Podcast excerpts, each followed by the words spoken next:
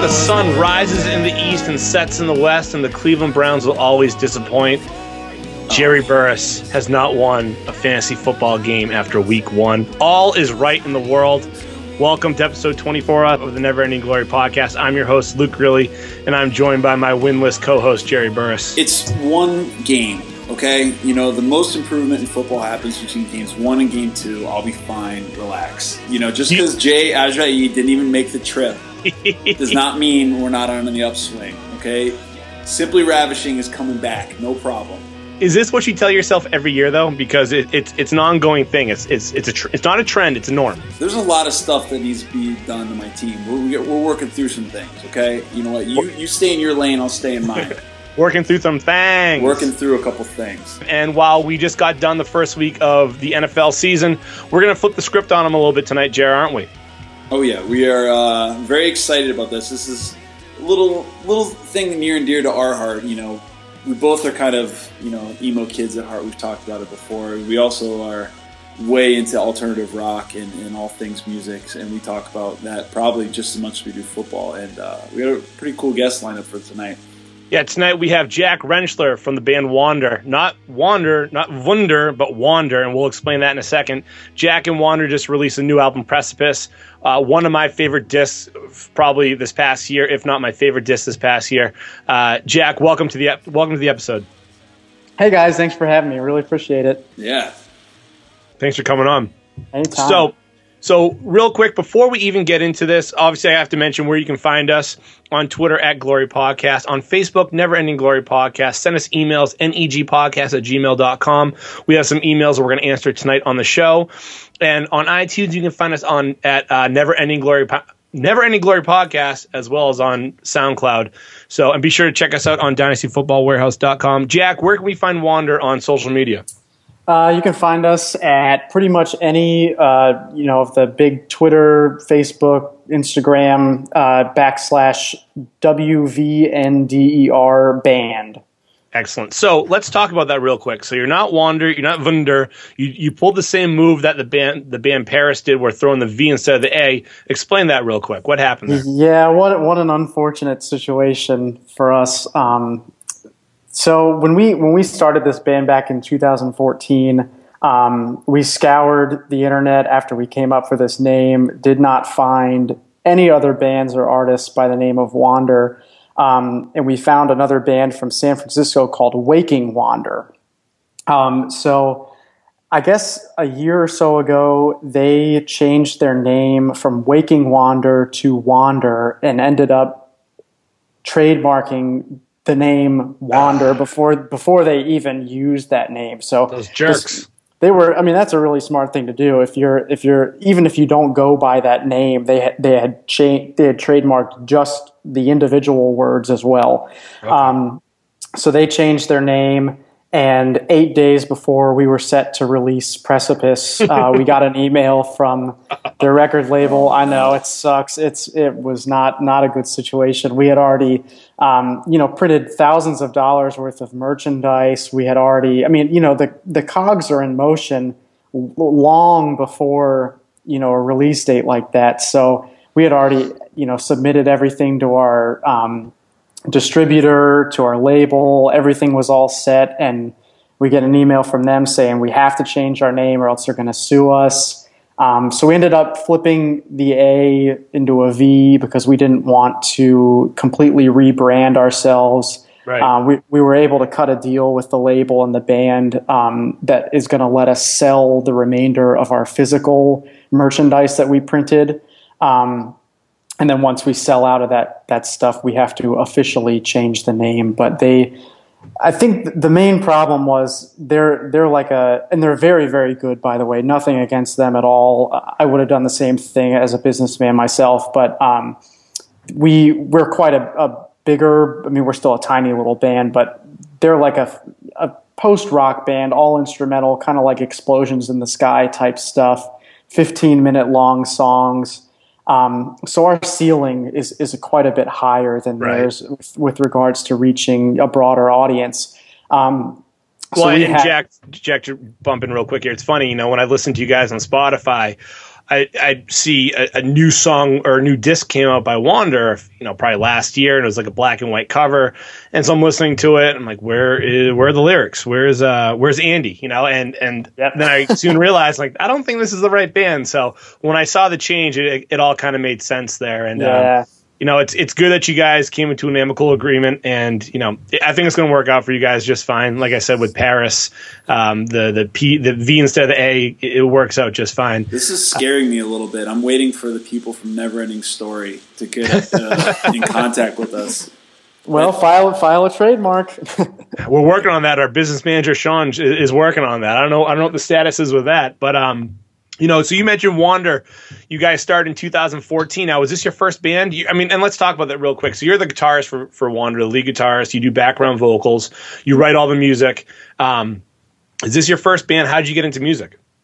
Um, so, funny story. Andy and I actually have played in bands together since we were like 16 or 17 years old. So this is this is not my first band. Um, this is my first band of this genre um, actually, all everyone in my band has never played in an alternative rock band before. We we've been almost exclusively um, in the the hardcore progressive metal type. Oh, now genre. we're talking. yeah. so we were. So Andy and I were in like a melodic hardcore band before um, we started Wander, and I just happened to be like I got a new guitar or something one summer, went on vacation, and I had just started listening to uh, "Listen and Forgive" by Transit, and oh, yeah. I I wrote "Grapevine" in three minutes. my jam, it's my something jam. like Love that. So, so, it's you know it's it's weird how materialistic items can kind of inspire you in that way, and right. um, so you know I, I, just kept writing songs like that, and sh- lo and behold, our other band fizzled out, and Andy was like, you know, we should record some of these, so we hit up a couple of the guys that we grew up playing music with, and that's how the band kind of started. I was actually in a band in high school. Did you know that, Jerry? Shut up! No, yeah. you serious? Yeah. So, so we're all not emo kids. We listen to like Taking Back Sunday, Thursday, um, Saves yeah. the Day, all that good stuff and um, we started a band. And you know, if you're if your normal screamo band, we had a lead singer with a nasal voice, you had the screamer, and we had a drummer, and we had a guitarist, and we had a bassist. The only problem was is the drummer didn't know how to play drums. Um, the bassist didn't have a bass, but he said he'd be the bassist. Uh, our lead guitarist had a guitar, but he only knew how to play like three chords. Um, our nasally singer was made Jordan from New Found Glory sound like uh, had a he had a gruff voice, and oh, I was a screamer, and I was a screamer. So um, that's not musical talent. So we that's never we never actually made music, but we had the best ever emo band name. You ready for this? Almost Heroes, inspired by the great Chris Farley movie if that's not a great emo band name, I don't know what is. Almost Luke, Heroes. Luke, I barely like you as it is. Like you're really pressing the issue here. Just admit that Almost Heroes is a fantastic emo band name. You never thought of anything more creative or better than that in your life. I would not have drawn Almost Heroes logos on my book cover. I would not have. Okay. All right, well, we're getting off topic a little bit here. Yeah, but Jackson, a real band. Let's hear about a real band, not okay. your fake band. I don't know. I don't know if I'd call us a real band. Oh, you're a real band. Um, you guys have two discs. So uh, in 2014, you released the self-titled uh, EP, and now obviously Precipice came out. I want to thank you. I actually googled Precipice because I didn't know what it mean uh, what it meant, uh, and now I know it means like cliffs, right? Yep. Yep. All right. Nice. Nice. So, um, so let's talk about the band real quick. Um, so we talked about the different roles you had in your band, and we also you also mentioned like an alternative band. Obviously, with the scene in music that you're probably trying to get into or you're into already, sometimes it get la- it get la- labeled as like pop punk or emo or alternative or screamo. What would you call Wander? What kind of band are you guys?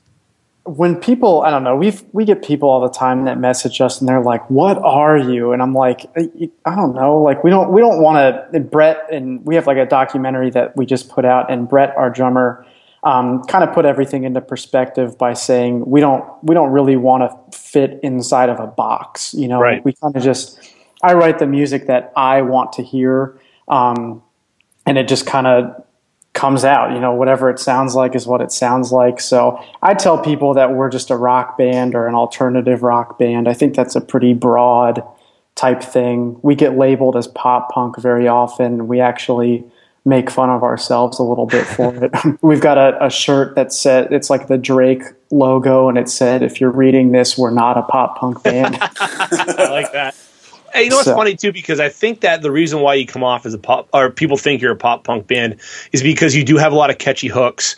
Um, you know, obviously Andy does have a little bit of a higher voice, but mm-hmm it's catchy, but it's not repetitive. It's it's catchy, but it's good music. It's not just cookie cutter guitar riffs and and drum solos and all that. It's just it's good music that actually has a point. The lyrics have some deeper meaning to it. So I, I think you're. A, it's also real atmospheric as well. I think. Yes. You, yeah, I think you get into a little bit more into that range as well, and that's I really like that your songs that explore that kind of space. Well, thank you very much. I appreciate that, guys. Yeah. So. um so obviously, okay, so you're you're somewhere in the realm of emo, pop punk, straight alternative, whatever. You're a beautiful mix of all of that. Uh, but you know what's frustrating? What I see is, you know, I have Sirius XM radio. Um, how do we find your type of music? You know, you're not going to find it on Alternative Nation. I mean, we just finally, I finally heard a brand new song on Alt Nation. Uh, you're not going to find your music on Sirius XMU. We're not going to find it on on pop hit 20 or whatever it's called. I mean, where do people find your music and what can we do to bring your music to the masses? Because every time I hear music like yours or, or bands like yours, I just say to myself, if this is just in an outlet for somebody else to hear it, for thousands of people to hear it, there would just be a huge market for it. And just makes no sense why there aren't more uh, avenues for you to get your music out there. Oh, I know, man. It's, it's it's a pretty ridiculous thing. If it were 2003, we'd probably all be filthy rich and buying the new Bentley SUV that's ugly as shit, but it's got 600 horsepower. So you know, whatever. Um, the way that the the way that we got discovered was through a website called Bandcamp. I don't oh, know yeah, if you've heard that before, but yep. we we put our we self-released our the self-titled album and it it was like one of like the top 10 trending records on Bandcamp within the first 3 days. So we got hit up by like 6 6 to 10 different record labels telling us that they wanted to meet with us or whatever and um, that's a that's a really great resource for independent artists. Even signed artists are using that now instead of stuff like Spotify and iTunes because they really don't don't get the artists a whole lot of money.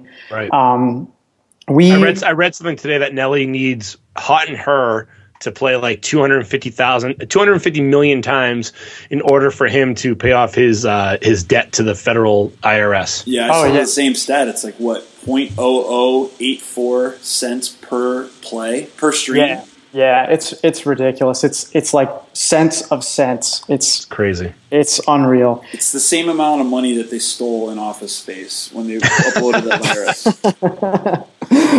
So yeah, we we use that that website quite a bit, and then since we we don't tour full time, I've got you know my career started with the government already, and nerd.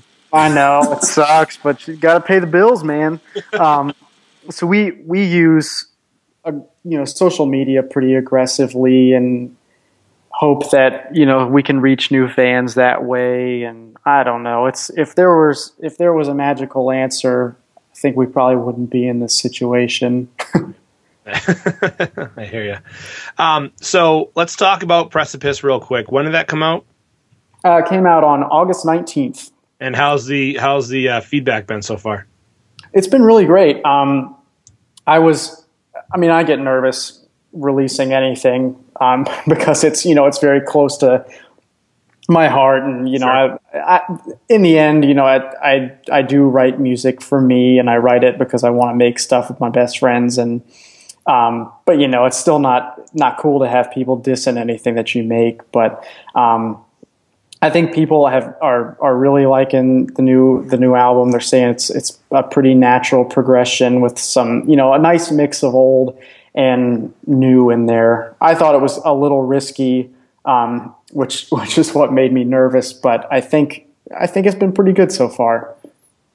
Yeah, I, uh, both Jerry and I have listened to it. I've listened to it literally probably about 50 times by now. It's it's one of those if I'm at work and I need to listen to a disc to just get me through the last hour of work, I listen to Precipice, or I'll go back to the self-titled. I'm not kidding when you know I say that you're one of my top five current bands right now. It's just you guys make great music, and, and I love it. So I think I thought that I thought Precipice was a great uh, follow up to self-titled. Um, and so, so tell us kind of, you know, what goes into writing an album. You know, we mentioned that you you write all the music for the album.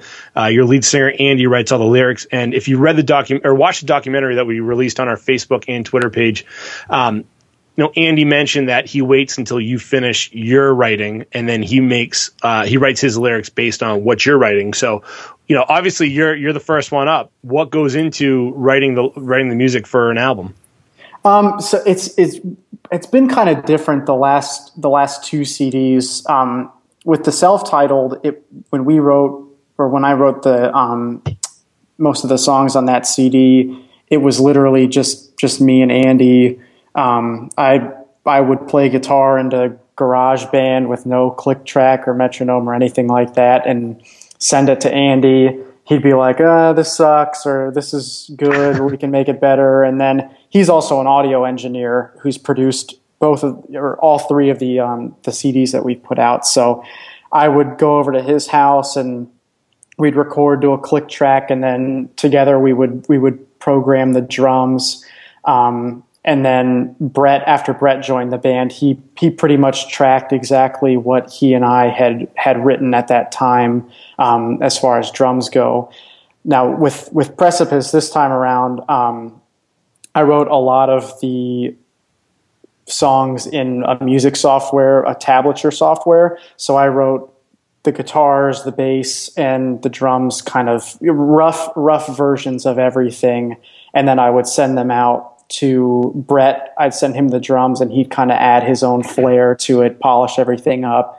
Um, Andy would do the same thing with the bass and then he would write vocals and stuff like that afterwards. So it's it's been a little a little different. And now that Danny has joined the band, um, he and I have written some music together before, and we've got we've got a lot of great chemistry. So I I'm hoping that it'll become more of a cohesive uh, type thing from now on. Right, right. Um, so obviously, you know, it's a great album and you release the album, but like you said, you have a full time job. So, so what's next after this album? Is there going to be a tour for you guys or anything? Yeah, I'm, I'm hoping that we're going to do a Precipice tour um, sometime next year, hopefully. Um, we've we've kind of only ever gone up the up and down the East Coast before, so we're hoping to go out west. We've had a lot of requests um, to to play shows out in California. Obviously, that's somewhere that we'd really like to go. And then we've got a fair amount of um, fans out in like the Midwest area too. So yeah, Cleveland's beautiful in the wintertime. You should really stop by. we've I think have we played Cleveland before? No, we've played Columbus. Columbus is one of my favorite cities. Columbus has got real. a great indie rock scene down there. And yeah, we places we played, to play too. Yeah, we played in the bottom of a Donato's Pizza. I think it was On great. campus. Uh, I don't know. I don't think so. Have you played Boston? Yes, we've played. Yeah, we played Boston. We played in. Um, oh crap! The, the town East? starts with an A. Oh, uh, Allston. Yes. Yeah. Yes. Stayed That's in hipster, Cambridge. Hipster Central. Yeah. I'm surprised he made it out alive. Well, it was in the middle of a uh, snowstorm, also, so that was that was a great, great trip. I believe it. I believe it. Well, I wanted to ask you, Jack, was a little bit more about um, some of your your you and your band's influences from writing style. Because listening to Precipice, and like Luke had said, I listen to it a lot when I'm driving. I get to work really early. You know, dark roads. I'm thinking a lot, and it, it's a great album to throw on, and you just let your mind go. And it, the band that kind of reminds me of, as far as the lyrics and stuff, is is kind of like Coheed and Cambria. There's oh, some yeah, storytelling yeah. going on, and is am I wrong in, in saying like Precipice has got some sort of like overarching uh, story behind the different? Do, do, you have Do you have a comic book coming out too? oh no, that's a, that's a pretty cool idea. yeah, and our, our the wanderer Jack comes on to a podcast and talks. Next panel. yeah, so I the we've got three tracks off of um, Precipice that kind of tell a fictional story um, about these two brothers. Um, one of them decides to commit suicide, and at Okay. the last second, yeah. Oh, so God, things are getting um, real. All right, wait. So, that- well, let me guess. Goodbye is goodbye one of them. yes, goodbye. Okay. Goodbye is one of them. I'm And happy you brought that up. We're going to talk about goodbye in a second. Okay, go on. goodbye is the um, one of the songs from it's each each song is told from a different perspective so goodbye is told from the perspective of the brother that commits suicide and at the the last line of the song uh, is my second thoughts all scream good um, survive so he at the last second of him, you know, falling to his death, he's like, "Oh, like why why am I doing this? Like this is not the way that I should have handled this situation." Um, so an after image, which is told from the perspective of the surviving brother, um, the brother who is dead comes back as a ghost and kind of like tries to communicate with his brother. Um, and then in limbo, he actually succeeds, and they have a conversation. Um, Andy plays one of the brothers, and then Bradley Walden from Emarosa plays the other brother. So they're I- kind of like conversing in that song. I am so happy that you explained that to me because I am not an artist whatsoever. I just listen to the music and I just listen to the lyrics and I kind of hear in Goodbye, he says he wants to end his life. I'm like, oh God, oh God. Like, it's so sad. It's, It's, it's fictional. It's fictional. Okay. Because I mean, if it, if it wasn't fictional, I figure you guys probably were like, Andy, is everything go, is everything going on? Is it okay, bud? Um, and I know Saves the Day. The there's a article one time where the lead singer from Saves the Day, his father approached him and said, "Hey, uh, you're writing some real dark shit here, buddy. Is, there, is everything okay?" So I'm happy to hear that it's just a fictional story, and I'm happy you brought up Emarosa too because they're a pretty cool band, um, and it, it's pretty exciting that you guys were able to get Bradley Walden onto this uh, to this desk, and really and and hearing this. So again, I'm not an artist whatsoever. I talk about fantasy sports, and I, I just go through the motions of my daily life and just you know base everything around football. So uh, I'm not deep whatsoever. So it's really cool to hear that there is a story to these songs and and to hear the background about it. It's, it's really amazing. And, and actually, you know, it's going to open up my eyes to next time I hear those three songs. Um, instead of just hearing you know really catchy music and catchy hooks and, and a good voice and, and good guitar riffs. I'll actually be like, oh wait, there's deeper meaning to this. I forgot about that. So again, another reason why you're not pop punk, and you, you guys are a lot. You know, I know that Blink One Eight Two sang Adam song, and that was so deep and emo, but like, this is this is a Yes. step, you know, head over heels better than that. So Well, thank you very much. I, I think we're we're a pretty serious band, but we don't take ourselves too seriously. We try to, you know, balance that line a little bit. right. Um, so cover art for both the EP um, and was Rest the uh, the uh, the LP or the uh, Rest Uh, was the EP, right? Yes, rest was the EP. Self-titled was the first LP. Right. So so on the the cover of the self-titled, we see we're introduced to what the Wanderer is his name, right? Yes, yeah. Well, somebody named him Bobby on the internet somewhere. I What'd they name very. Then Bobby. Bo- oh, Bobby. yeah, we, can- we can do better than that. We can do a Uh, little better than Bobby, right? so, and we'll we'll tweet out the, the covers to all the different discs, uh, so you can kind of see what we're talking about. But you know, the the first um, LP, the self-titled, had the Wanderer or Bobby on top of a, of a cliff of some sort, and there's there's wolves looking up at him. And then the second one, Rest, he's sleeping, right? Yeah, he's like kind of, you know, just like chilling on a rock, like, oh Right. shit, I'm kind of tired. I've been wandering all day. I need to sleep. Yes. And then the last one, he looks like he's really screwed because he's on a, a, a shitty little raft. Um, the the wolves are looking down at him, and uh, he's caught in the waves. Um, so it's, shit's not looking good for him in the, in the cover of Precipice, right? no, not not good at all. So what's the story behind all three cover arts, and who came up with the idea? And you know, are you planning on something new for the Wanderer on the next the next un, or uh, to be uh, determined LP? Um, so the we we honestly didn't have like an idea of what of what we wanted uh, a character to look like. We didn't even know that we were going to have one. Um, we just knew that we had an artist that the three of us really liked. Um, who we were kind of familiar with, and we hit him up and we were like, "Hey, man, can you just draw something that's kind of like this, like outdoorsy, you know, maybe a guy or something like that, and that that's what he came up with. And um, the my favorite part about that specific album art is that it features a lot of um, things that are found in the state of Maryland. Like if you look at the like the butterflies in on the album art, if you look at there's like an oriole, which is the the Maryland state bird. Um, the wolves are a specific breed of wolf that are found in Maryland. There's black-eyed Susans, which is the official flower of the state of Maryland. Stuff like that. So okay. tons of little Easter eggs in it.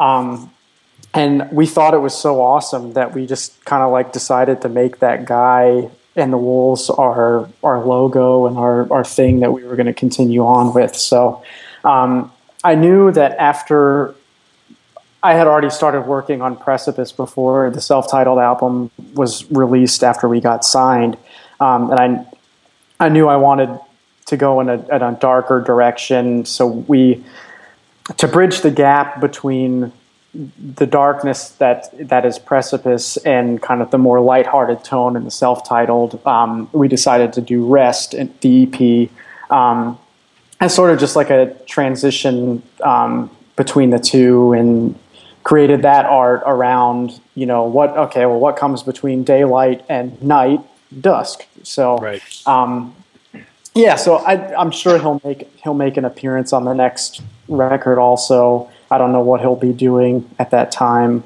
but we it's it's kind of um, just a metaphor for you know everybody struggles through life and they're looking for something, even if you don't really know what it is. Um, you just got to keep trucking along. The one thing I saw that's missing in all of that Maryland stuff is a uh, Redskin logo. There's nothing in there. Why? I'm joking.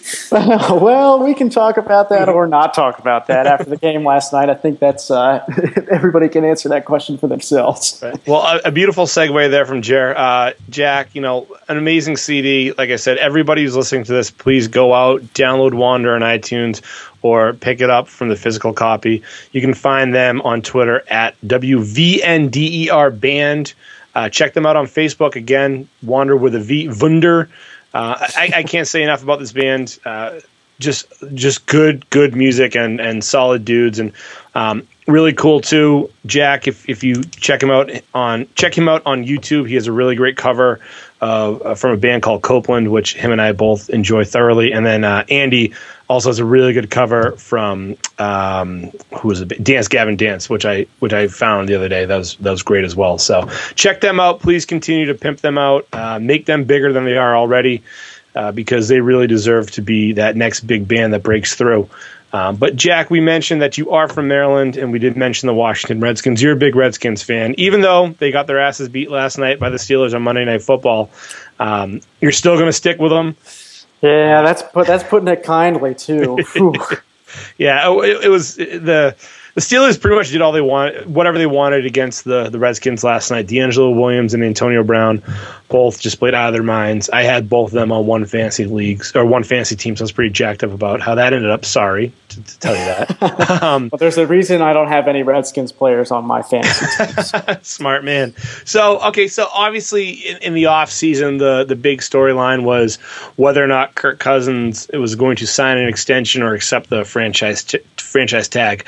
So, are you a Kirk Cousins believer, or do you think he's just another guy and he just made twenty million dollars and he should go off somewhere else?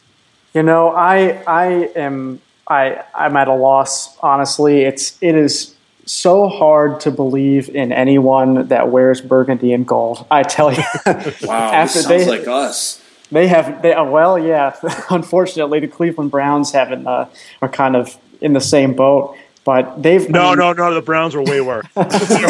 Browns, Browns got your leftovers of Robert Griffin III, and he lasted three quarters of a game. Yeah, true. the uh, the uh, the man of glass, but yeah, it's it's it's hard to believe in a team that has never been good in literally my whole life. So I don't well, know. What year were you born? I was born in '91, so they won okay. the Super Bowl the year I was born. Right. And then, so um, I was an impressionable eight year old uh, the year that they won the Super Bowl, and the Reds or the the Patriots were terrible at the time. And so I was a diehard Redskins fan for like three years. I have Mark Rypien's autograph. I sent him a card. He sent it back to me autographed. So uh, there there is a, a spot in my heart that does love the Redskins and part of me cheers for him, except for the fact I hate Dan Snyder. Um, Who doesn't? but you know, so I, I feel your pain. Um, you know, Jordan Reed has turned out to be a pretty solid player. Hopefully, he can stay healthy, but he's one hit away from you know being a vegetable, uh, yep. or he's one rolled ankle away from from being on the IR. Uh, they have a bunch of other talented players on that team. Obviously, they brought in Josh Norman as well.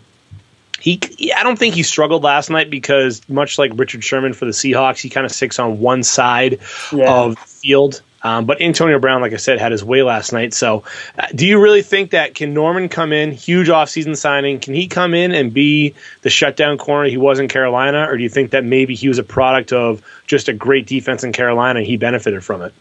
I I think he is is very good. I really really do not understand why after Antonio Brown just repeatedly shat all over Bashaud Breeland, just move him over to the other side of the field. Like I don't I don't understand that. Like put put the best cornerback, supposedly the best cornerback in the league, on the best wide receiver in the league, and see what happens. I mean, he just Bashaud Breeland just kept getting embarrassed. well, that's kind yeah. of just the, the narrative when it comes to, like I said, with players with like um, uh, Richard Sherman and Josh Norman. Can they play both side both sides of the field? Can they play on the right side or the left side? And and Jerry, you're a coach, so yeah, watch say, sometimes. It's, it's not as easy as you think. Your brain is is so predicated on doing one thing from one side. Your eyes are trained to do one thing from one side, and you become the absolute best at it. And to move you over to the other side of the field is like trying to, you know, imagine you're a fantastic chef, but now they want you to cut vegetables perfectly with your other hand. It's it's right. not as it's not as or switch playing guitar to your other side. Oh wait, it's the same thing. The chords are the same. The song structure is the same, but you're doing everything backwards. Jack right. could do it. I could not. But yeah, my I was asking my roommate uh, was a wide receiver at Bucknell.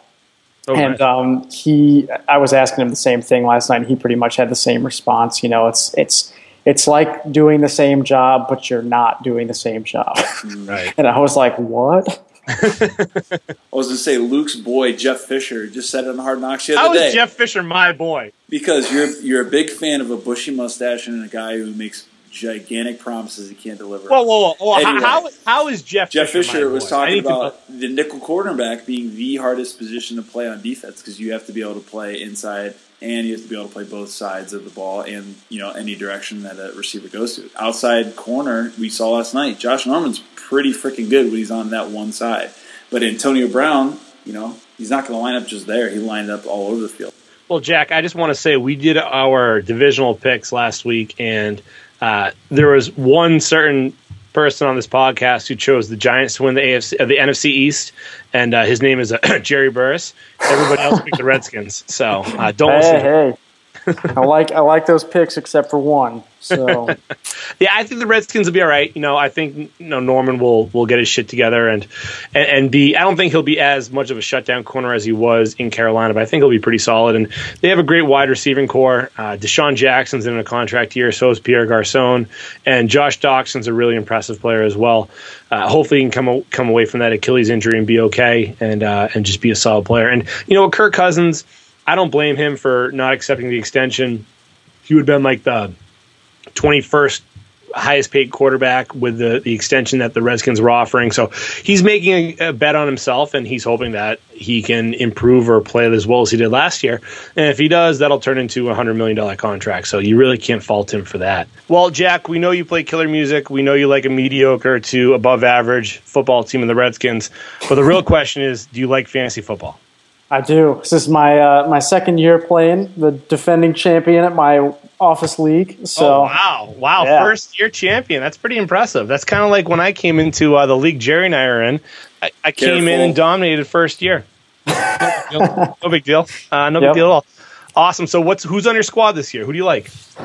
Let's see. I've got um, got Russell Wilson. Not not liking his uh, his banged up ankle or whatever it is, or his foot. Or, yeah not not a big fan of that. I my roommate told me to uh, to pick up the Spencer Ware, the backup running back from the Chiefs. City? Yeah, because um, he said that Jamaal Charles wasn't named as the featured back this year, and Oh, we'll, That we'll guy- talk about that. Don't you worry. We'll give you Yeah, all that- the deets on that.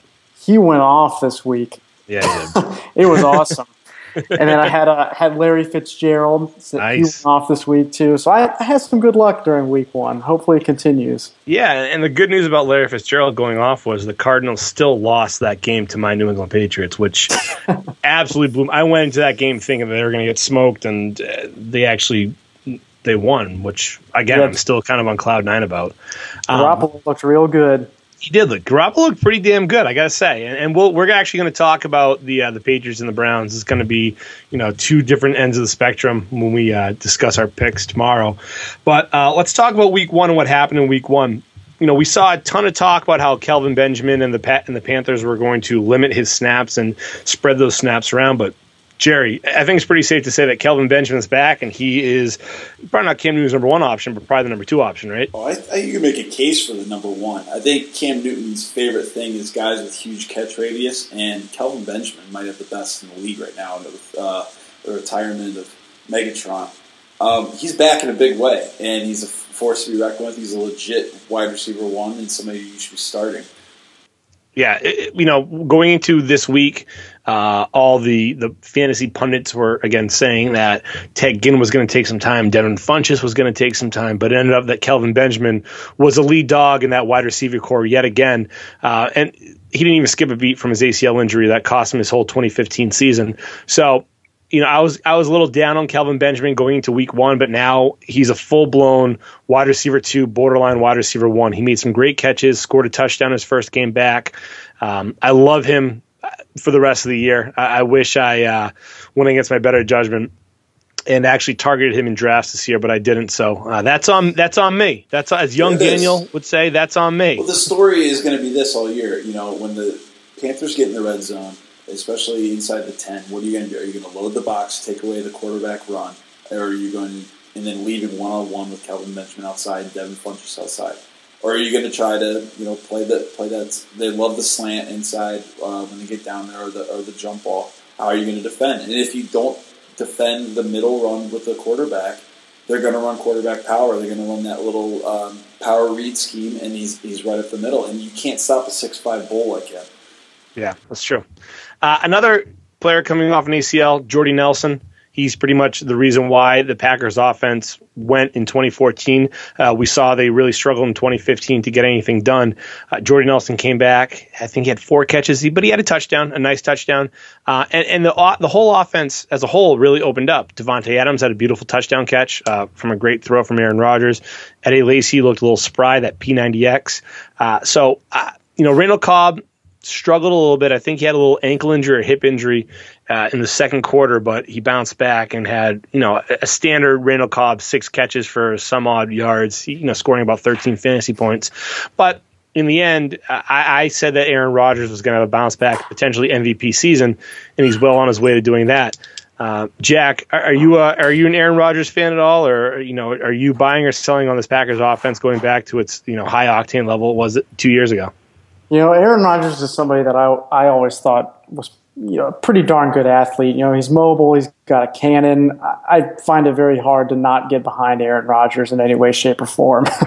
Yeah, right, and, and he showed it. I mean, the the the he was in the gra- within the grasp of at least two or three defenders, and then just threw a, an absolute dart to Davante Adams at the end of the second ha- or the first half in Week One. It was just it was just vintage Aaron Rodgers, and I targeted him in all of my drafts. I wanted him in the third round. I got him in like two or three leagues, and it paid off well you know, he was on pace for like 60 fantasy points after the first half, and they did slow down the second half, and it ultimately got the win against Jacksonville. But uh, I, I think that that Packers offense is back, and you know, invest as much as you can in them. Uh, I, I wouldn't touch the tight ends though. Jared Cook and Richard Rodgers, they're going to cannibalize off each other, and neither will be a very solid fantasy start. But your Eddie Lacy, your Randall Cobb, Jordy Nelson, Aaron Rodgers, those those four guys are all going to be good to go on your fantasy starting lineups. And uh, Jer, my favorite value pick in our draft in the league from the Ville draft was Jameis Winston. And how did he do this week? Uh, he torched me. Uh, four, t- Four touchdowns, one against him this week. Yeah, uh, Nick had him, and he went uh, 281 for four touchdowns. Yeah, thanks, appreciate that. Thanks for bringing it up. Not a problem. Anything to make you cringe a little bit. And he wasn't the only quarterback that really went off this week. Drew Brees was awesome. Uh, did you see uh, uh, Jack? Did, um, Jack, yeah. No, your name is Jack. Jesus Christ, I can't talk right now.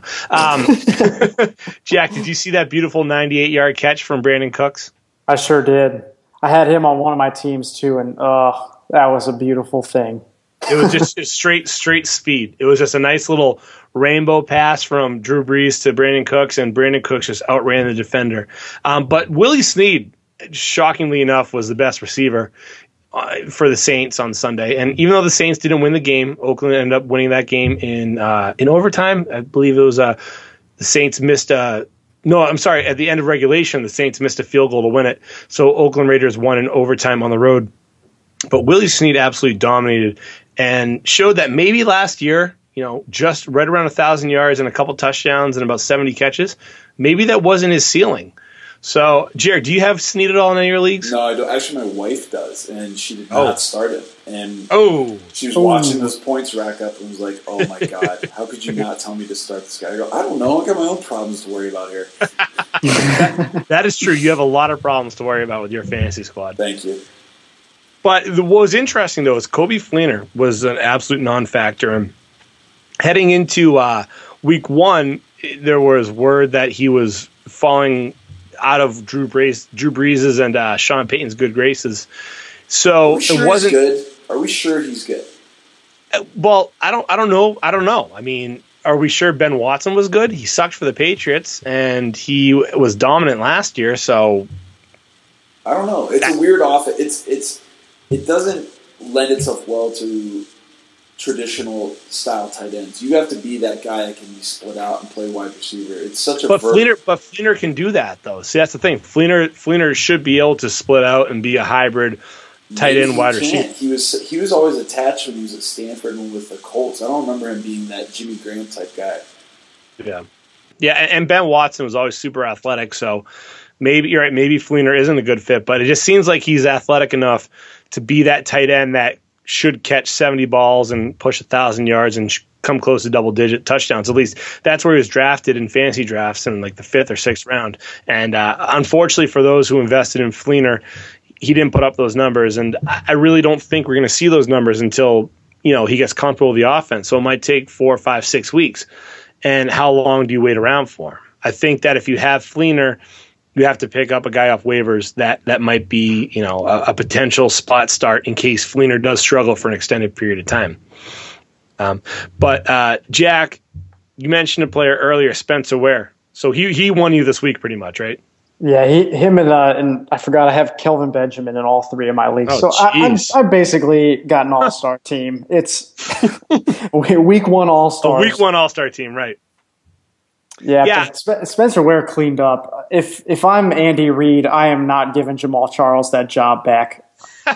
You sound like such a fantasy football owner. Oh my god, it's crazy. I'm just Um, saying. I mean, Well, to be honest, I, I I don't know if I fully agree with you, but I will say I think that the Chiefs should definitely wait until after their Week Five bye to bring back Jamaal Charles because Spencer Ware has shown us last year after Charles went down that he's a solid player and he can definitely make up for the slack um, or pick up the slack when Jamaal Charles is out. I will say this.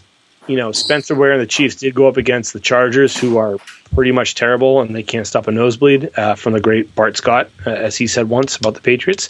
Um, so I wouldn't put too too much stock into his Week One performance, though. I think if Jamaal Charles is inactive again in Week Two, then Spencer Ware will be a great start yet again because he's gonna. Andy Reid always makes sure that his quarterbacks get a ton of looks, get a ton of yards, get a ton of touches, um, and he, he also, you know, there's always concerns that he's going to do like a running back by committee. But Charcandrick West would really, as Jerry would know because he started him, um, West was was a pretty much a non-factor in Week One. Thank you for bringing that up. I appreciate that. And uh, one other game that I was I had a great time watching was uh, the Colts versus the Lions because Andrew Luck and Matthew Stafford combi- combined for over 700 yards, seven touchdowns, and no interceptions. Mm. So not a ton of defense, which means a ton of fantasy points for your squads. I have Andrew Luck in two leagues. He won me two weeks. Um, you know, I wish these two teams could play each other every week. You really want to sit through the Colts versus the Lions for the rest of the year over and over again? Yes, just, just if, if, if, if it means that I win my fantasy leagues every week, absolutely. Why the hell would I not want to do that? I don't give a shit about the two teams. Well, I understand your point, but I I didn't watch the game other than when they cut away for it, and so you could just see the end and see the terrible clock management by, uh, oh, by both coaches there. But I think the, it was the receivers that were the problem. I mean, and Matt Stafford went after his guys. He was pretty evident uh, on screen what he wanted. He wanted to get the out of bounds. Right, uh, Marvin Jones. Yeah, yeah, Marvin Jones. Yeah, I mean, it wasn't good football. I don't, I don't care about good football when it comes to fantasy football. As long as I get points, I get points. So that's what happened in that game. Uh, you know, I do love when my team is playing either the eight o'clock game on Sunday night, or they play Monday night, or they play Thursday, because that means that from one o'clock till seven o'clock, I can just watch Red Zone, and Red Zone is like a fantasy wet dream. It's just you see every big play, and you see every time your player scores or you know you're able to see how good players are and instead of just seeing their results in the box score you see what they can actually do on the field. It's it's, it's i just love being able to watch red zone. And i think i could do that job. My, my father said that he thinks scott hanson has the hardest job ever. Nobody can do it. I think i could do it. Seven straight hours of football without any bathroom breaks. I could handle that you're a real go-getter Make my father proud. So, with the good comes the bad. There were some major week one injuries, and let's talk about those real quick, Jer. Demaryius Thomas with a hip on Thursday night. Um, you know, he came down awkwardly catching a ball, and he, he played the rest of the game. And at first, it sounded like he might miss some time. But now the words are that he's going to try to he's going to try to practice this week and play on Sunday. And unfortunately, Keenan Allen, who was on pace for like 150 catches this year, uh, tore his ACL, non-contact injury, done for the season. Mm-hmm. This is the second year in a row he couldn't finish the season. Actually, I think it might be the third year in a row. I think even his rookie year he uh, he missed some time. So last year he had a lacerated kidney. This year torn ACL. Uh, two huge blows. Um, if, if Demaryius Thomas misses any time, he's a third round pick. I took him in the third round of my league that we the, the live draft we did on the podcast. And Keenan Allen was a borderline first, probably early second round pick. So, who are a couple players that you might be able to pick up on the waiver wire if uh, you had either Demaryius Thomas, who might miss time, or Keenan Allen, who's definitely out for the season? Oh, you mean like me, who's looking for a guy that can uh, bump into my starting spot? I got my, I got the waiver wire open right here. Um, hope will, you know, in our league with a 14 team PPR setup the way we have it, a lot of these guys are going to be gone, but you know, guys like Will Fuller from the Texans look like he can play the part guys like uh, Jeremy Kerley had 11 targets for the 49ers. Now, say what you will about the 49ers offense. 11 targets is nothing to sneeze at. And they had that big miss where Gabbert threw, uh, had a 40 yard shot to him and, and, he, and uh, they couldn't bring it in for a touchdown. You know, guys right. like that. And like Victor Cruz out of nowhere um, went 4 and 31 for a touchdown. And that, that should have been ODB's ball. I'm, I'm watching him like he needs to get open for, in the red zone and A Manning threw the ball over his head into the into the crowd, and the second one it didn't look like ODB knew what to run. Um, sure. And but he, and then Manning did what he's supposed to do, go the next guy. So there's a couple guys that receiver you could pick up, but I think you can do something with. Um, yeah. Those the, those are the guys I'm looking to get. Jack, there any players out there you you suggest that people could pick up if uh, they got Keenan Allen on their squad? I, p- I picked up Will Fuller to fill in on all three of my teams. So I'm looking looking for him to have a God. Week, excuse hopefully. us, Mister All Star. Kids play, kids guy. play, Mister Rockstar. Everybody's allowing him to get all the cool picks. Wow. well, none of I, the the league that I play in with the most people is only a 12 man league. So I mean, a lot of these guys are still open and available. We've all got all star teams. It's just it's blind luck. Right. Yeah, I, I think you know, uh, close to your close to home for you is Mike Wallace. I know he's not a Redskin, but he's a Raven. Uh, I loved Mike Wallace coming into Baltimore because Joe Flacco's a deep ball thrower, And Mike Wallace really is a one trick pony. Run really fast, really straight, get under the ball and catch it, you know, as many times as possible. Usually catches it six out of 10 times. And he had a long touchdown. He had three for 66 and a touchdown uh, in week one. So I love uh, Mike Wallace as a waiver wire option for you. Expect boomer bust weeks. And the, the other player, too, that uh, we'll see what he can do is Quincy Enunwa from the Jets. He's currently their slot receiver, their number three receiver obviously both Brandon Marshall and Eric Decker are going to get a ton of attention on the side on the outside. Um, and Enunwa had seven catches for 54 yards and a touchdown on eight targets. So he's a pretty efficient player. Looks like he had some success late last year. Uh, I, I, would definitely take a flyer on Enunwa if you can get him for cheap, um, or if you know if you have uh, the third or fourth waiver wire pick in your league, you could get him. At, you know after the Mike Wallaces or the Jeremy Kerleys or the Will Fullers uh, go through the first round. Um, so another few injuries uh, that Jack mentioned. He mentioned Russell Wilson with a sprained ankle. Uh, he took a. It was a very awkward hit. Looked like he might have just tweaked the inside of his ankle. That this could limit his mobility.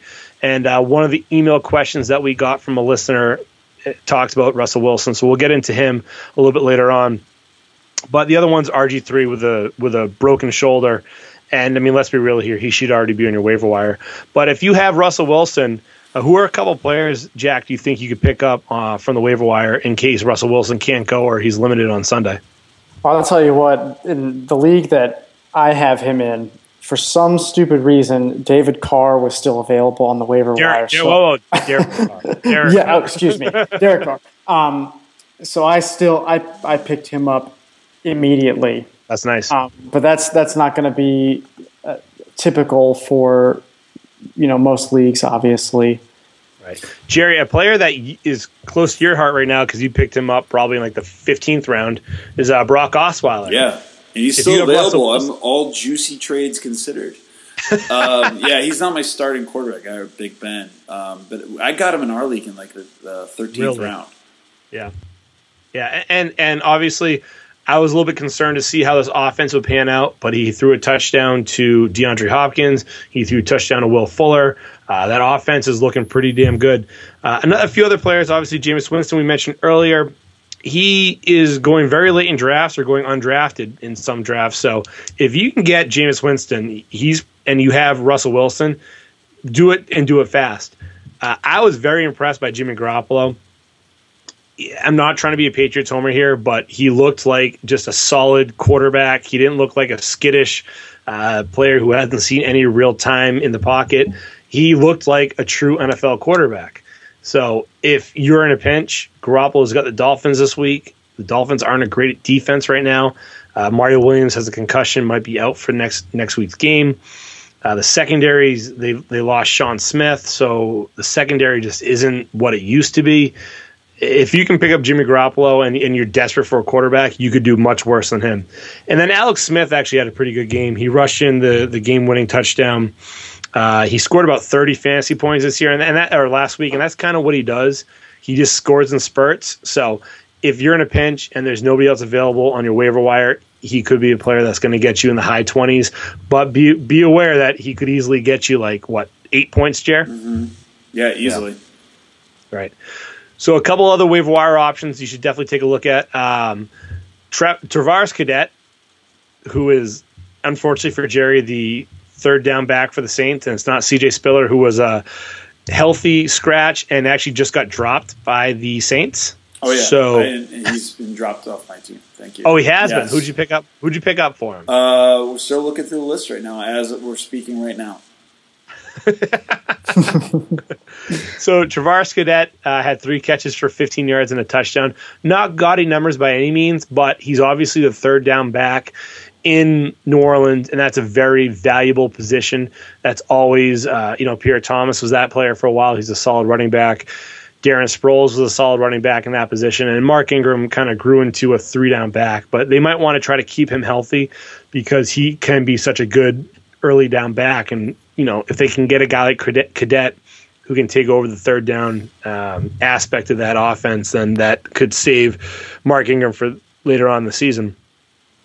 Uh, another player that I was a little nervous about because the Falcons came out and said that they were going to do a committee approach is Tevin Coleman.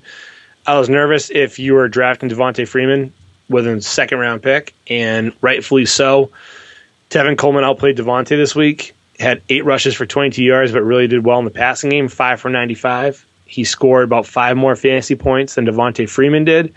And it came out today that they're going to continue that running back by committee. So a lot of players, a lot of fantasy players wasted a second round pick, maybe a late first round pick in Devonta Freeman, and that could end up being the biggest bust pick. And makes me happy, Jared, that we decided to go with uh, Eddie Lacy instead of Devonta Freeman there in the second round. Yeah, yeah, we talked about that, and uh, you know, I tried to make a really shitty trade for Tevin Coleman on Sunday after a couple IPAs, but uh, did. it didn't go Did. through. It did not go it through. did not.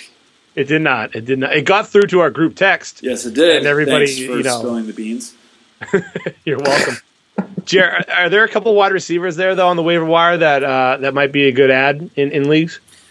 Um, did, uh, did you mention Phillip Dorsett uh, from the Colts? Because he was their leading receiver after it was all said and done on Sunday. Um, he's one.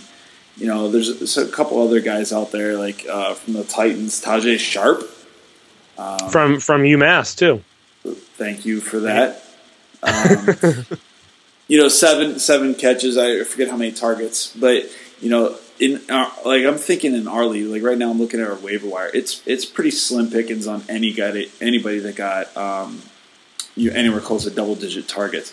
But like a guy like um, oh, what's his name, DeVante Parker. I'm seeing here is still available, and he's going to be gone. I can see him getting picked up right away. Um, so receiver wise, if you're looking for a running back that wants to play receiver, I got C.J. Spiller waiting in the wings, cheap and easy, out the door, ready to move. I can't believe he's still on your roster. Like, Well, uh, why would you still have him there? He got cut. Technically, if you look at Yahoo, he is on my roster, but he's dropped. I'm waiting for a waiver transfer to go through. but this is the way of the world. Okay, I'm stuck waiting at a freaking second-rate tech company to make a move, so I don't have to have CJ Spiller on my squad any longer. Thank you See, very Jack, much. Jack, this is this is what I deal with with this kid. Okay, he actually kept C.J. Spiller on his team, which blows my mind. We all make mistakes. Life's hard. You're making it harder. Okay, thank you. Dynamite. Um, as I referenced earlier, too, uh, so we have some questions that were sent to negpodcast at gmail.com. Uh, the caveat here is once we get t shirts printed off, which is hopefully going to be happening soon, the second round of t shirts, um, we'll be sending those to randomly picked uh, people who send in emails or send in tweets or send in Facebook messages. So please send those in with your starter sit, trade advice, uh, all that good stuff. Uh, the first question is from Jib. Uh, like I said, send an email negpodcast at gmail.com. Follow him on Instagram at Jibs Cribs and uh, www.jibscribs.com. Great friend of the program. This question is actually to me. Uh, we're in a FanDuel group together, and my lineup is we, we do like a league, and, and he asked this question about my lineup. He says, You went extremely expensive on your three wide receivers and yet didn't pair any of them with their quarterback. What's your reasoning behind that versus pairing a wide receiver like Antonio Brown with his QB, Ben Roethlisberger? So before we get into this, let me tell you what my roster looked like. It was Dak Prescott at five thousand dollars, Todd Gurley at eighty nine hundred dollars, Spencer Ware fifty four hundred dollars, Antonio Brown ninety three hundred, Odell Beckham ninety one hundred, DeAndre Hopkins eighty four hundred, Vance McDonald forty seven hundred, Cairo Santos forty eight hundred, and Titans defense at forty one hundred. So, Jib, to answer your question directly, uh, the reason why I didn't pair a quarterback with one of those stud wide receivers was because uh, the only way I could afford all those stud wide receivers was by having Dak Prescott at a minimum of five thousand dollars, which is the um, the FanDuel minimum. Uh, the the way I went into this was let me try to find as many value players as possible, and so Dak Prescott being at a minimum, uh, Spencer Ware being at fifty four hundred dollars, which That was a he obviously. hit. Yeah, that, that was awesome. Unfortunately, him and Antonio Brown are the only two hits on this whole group. Yeah, Todd Gurley. Um, Um, hmm. Yeah, we'll, and we'll, t- we'll talk about that in a second. Um, Vance McDonald at 4,700 scored a touchdown late. And, you know, Titans D, I was saying, okay, well, they're going against Shaun Hill or Sam Bradford. Let me just uh, see what we can do here. Uh, and at that point, I said, I'm going to just invest in the studs Brown, Beckham, Hopkins, and Gurley. it would have worked if Gurley got me like six more points and Beckham scored a touchdown and and DeAndre had his typical ten catches. Um, but the strategy is, I was just honestly just trying to look for value at quarterback, and I thought maybe Dak Prescott could pick up some yards on the ground, sneak in a touchdown or two, and if and if he got me about twenty points, I would have won the league for that week. So uh, it almost worked. It didn't work uh, to the full extent, but that was my rationale with um, that that lineup. But I'll tell you what, this week I'm definitely playing. Um, Eli Manning against the Saints, who the Saints just lost their top cornerback to a broken leg. I'm going to play him and, and uh, Odell Beckham in every single daily league I do because they're going to score at least at least a thousand points combined. Uh, next email came from Dominic, and Jerry, he called you Jug Dish. Do you care to expand on that at all? That's a Seinfeld reference. If we go to the oh. backwards episode when they go to India, Elaine is hammered and she says, "Do you know what Jerry is in Indian? Jugdish. It's an old it's an old Seinfeld ref- reference." Okay. Well, Jugdish, do you want to um, explain his questions here? Yeah, his question was, uh, "I need a third receiver in a, for a flex PPR league." He had a list of Sterling Shepard, Mohamed Sanu, Emmanuel Sanders, Danny Woodhead, and James White. Um, from that list, I think Sterling Shepard is the most upside. Um, Mohamed Sanu got you know a pretty good first round or first week game stat line, but he got a little banged up. I'm not sure how he's doing right now. Um, and, and, Danny Woodhead, I think, was fourth overall when it came to rushing yards. Um, after I trashed him in our last podcast. um, so if you're asking me, I like the upside of Sterling Shepard. If he is your third receiver, I don't know his other two starting receivers. He didn't list those, but um, th- those are the ones he you mentioned. Of those, that's the one I like. I would say Sterling Shepard. Jack, who would you pick for a flex there? Uh, you know, probably Sterling Shepard. Okay. Here, here's my thing about Sterling Shepard. I think that uh, if you told me a week ago, asked me this question, I'd say Sterling Shepard for sure. However, Victor, Victor Cruz emerging, um, you know, he probably won't be the number two option. I think Sterling Shepard will still be, still be the number two option just because of overall talent and health at this point in their career. Uh, but so I'm I'm probably going to take a different route with it. I'm going to go with uh, Emmanuel Sanders as my third wide receiver, especially if um, if Demaryius Thomas is banged up, then Emmanuel Sanders will be Siemian's number one option. Also, they're going against Indianapolis, whose secondary is absolutely atrocious right now. Uh, and then for a flex PPR, I'm going to go with James White over Danny Woodhead. The reason being, Mohamed Sanu's banged up. Sterling Shepard again could be maybe a third option. Uh, I, I, James White looked good against the Cardinals in limited action. I think they they need to lean on him a little bit more, and they will against Miami. I want to say Woodhead, but last year Woodhead would have a huge game then do nothing for two or three weeks, then have a huge game, then nothing for two or three weeks.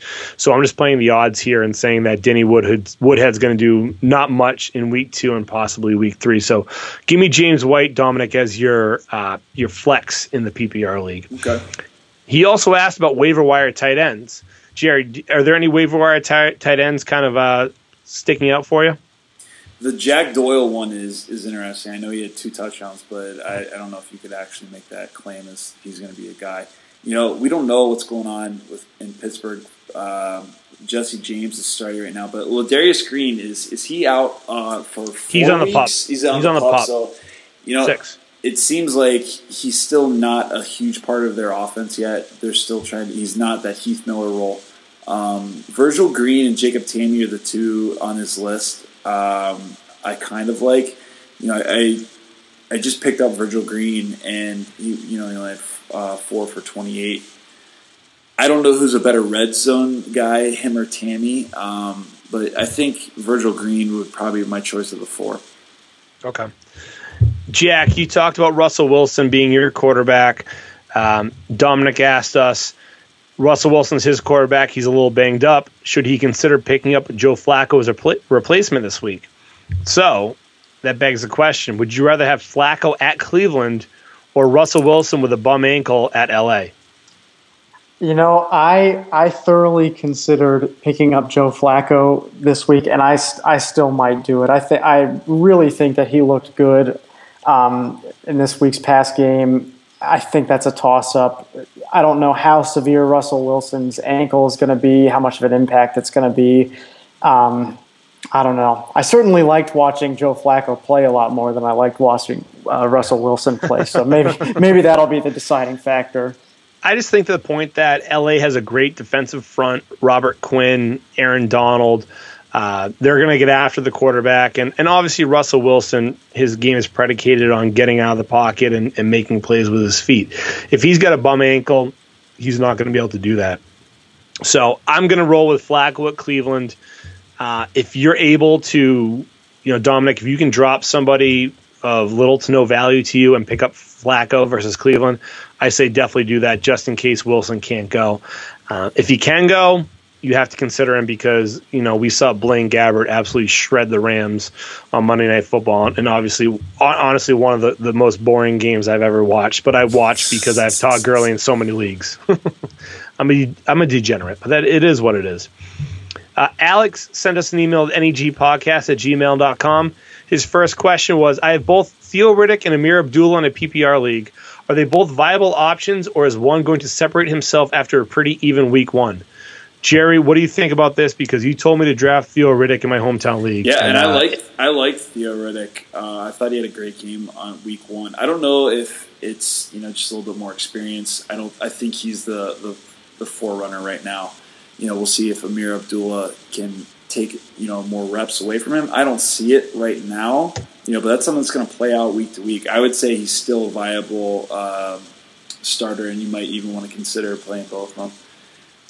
Yeah, the reason why I'd say that Ameer Abdullah has a little bit more upside is because um, you know Abdullah is going to get more carries than Theo Riddick, and Abdullah also is a force, or not a force, but he's a he's a a variable in the pass game. He's going to be an option for Stafford to check down to. If they check out of a run play, they know that he can catch the ball. It's not like he's LeGarrette Blount or Joique Bell, who they had there before, who just could, simply couldn't catch the ball.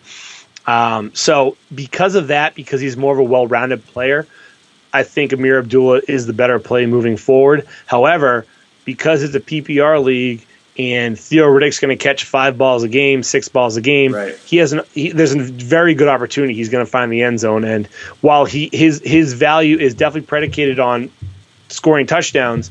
Um, again, if he's touching the ball six, seven, eight, nine times a game, there's a good chance he's going to score a touchdown. And I mean, he's he's shifty. He's I've seen a lot more confidence in Week One than I saw, uh, you know, last year when he finally got into that role of the pass catching back. But again, I will say you know, let's pump the brakes a little bit because Indy's defense sucks. They are literally brutal. They were down all their top cornerbacks.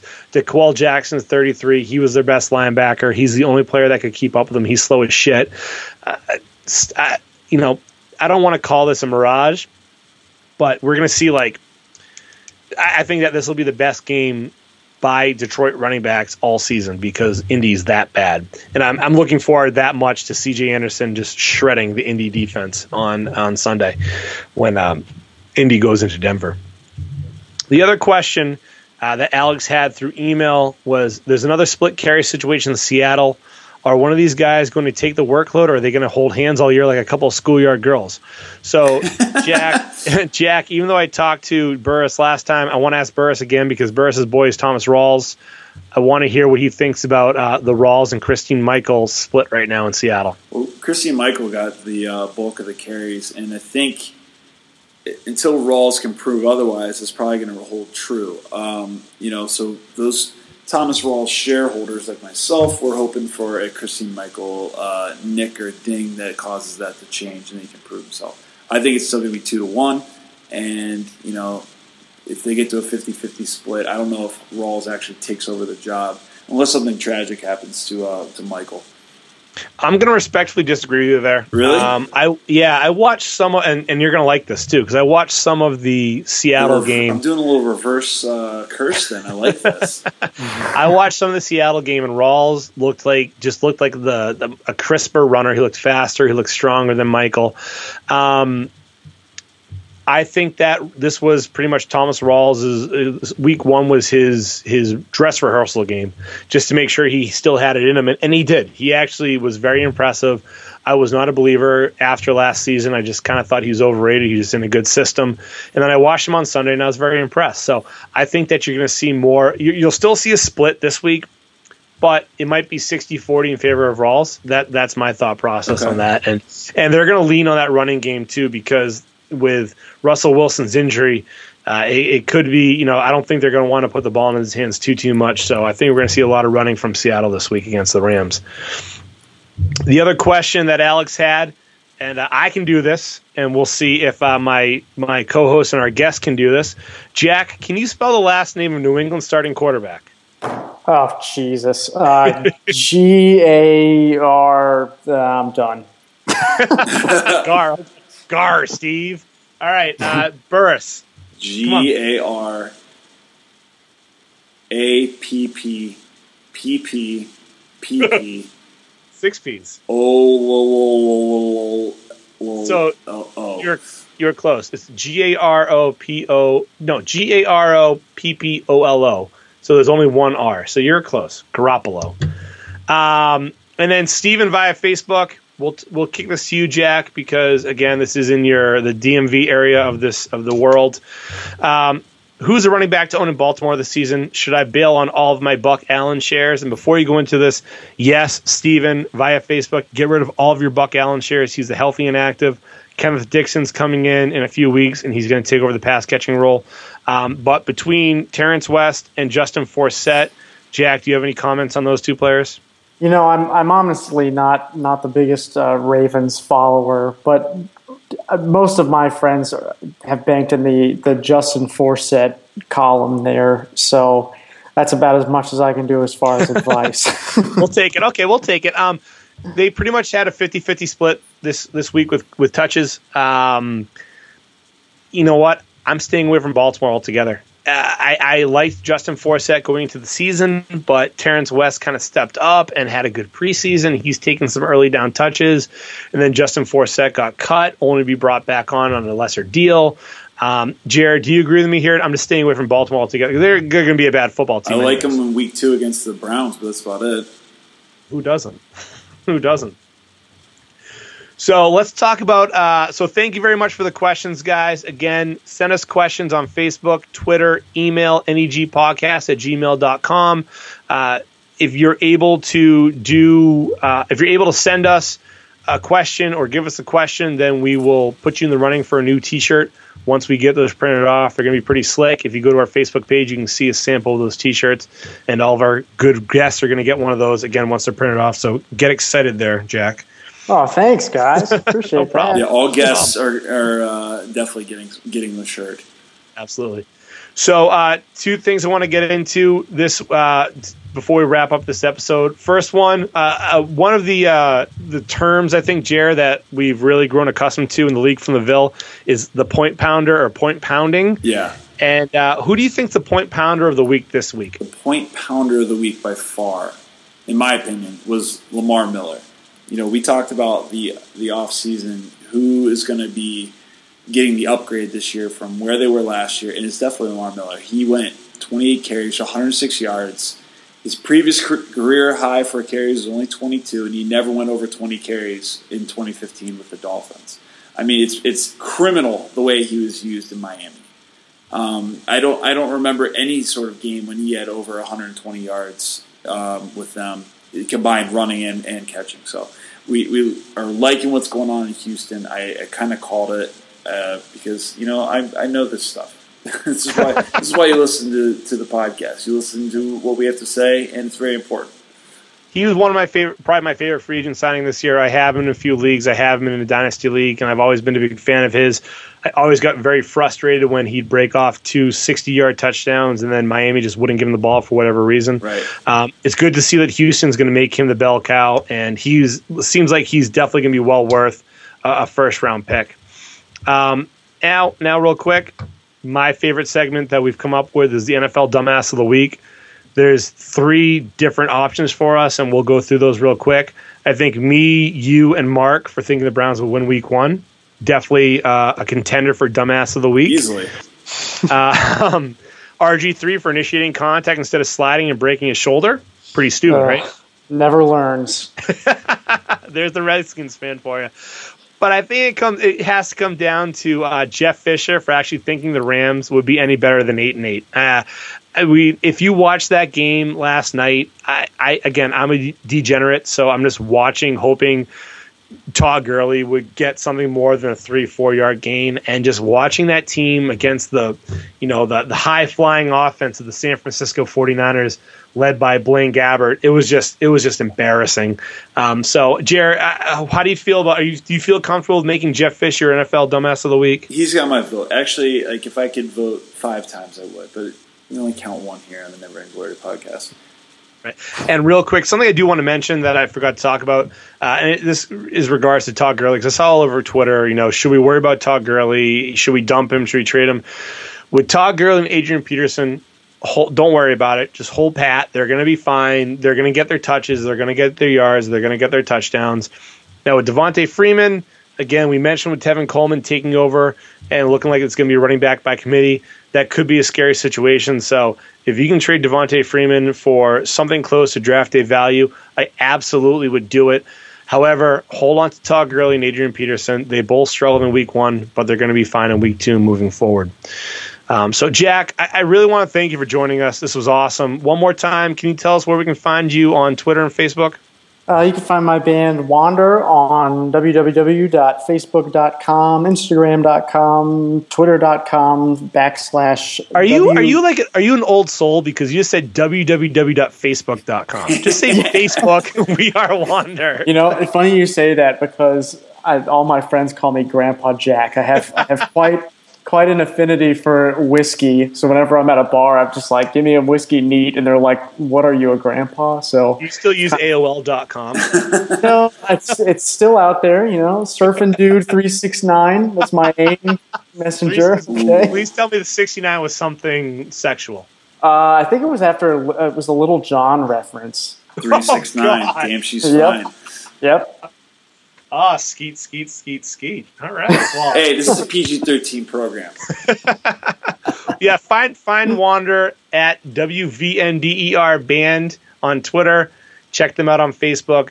You know, again, check out Wander WVNDER. E Awesome Precipice was a great album. Check out their their first self titled. Check out Rest the EP. I can't talk about this band, you know, enough. They're just a, a great band to listen to.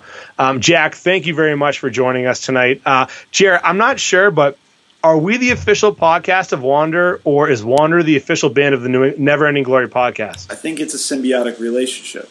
I Right. really do. Okay, we can work with that. I We think it is it work is too, guys. Thanks. Thanks very much. Absolutely. So, so uh, Jack, we're not going to hold it to you, but we're going to hold it to you. Um, you're definitely going to join the podcast again. Uh, you mentioned you're a Red Sox fan, so once the Red Sox make the playoffs, we'll talk a little baseball. Um, like the confidence. Like the confidence. Division champs. but we loved having you on, and uh, we definitely look forward to talking to you again in the future about uh, if the Redskins can ever turn around, or maybe about the Red Sox moving forward, or just fantasy football in general. Um, so thank you again for joining us. And Jer, uh, you know, we got another podcast recording tomorrow. Going to get some picks with the, the brothers raised by wolves, Mark and Sean. So please, everybody, uh, keep us locked and get ready for our week two picks.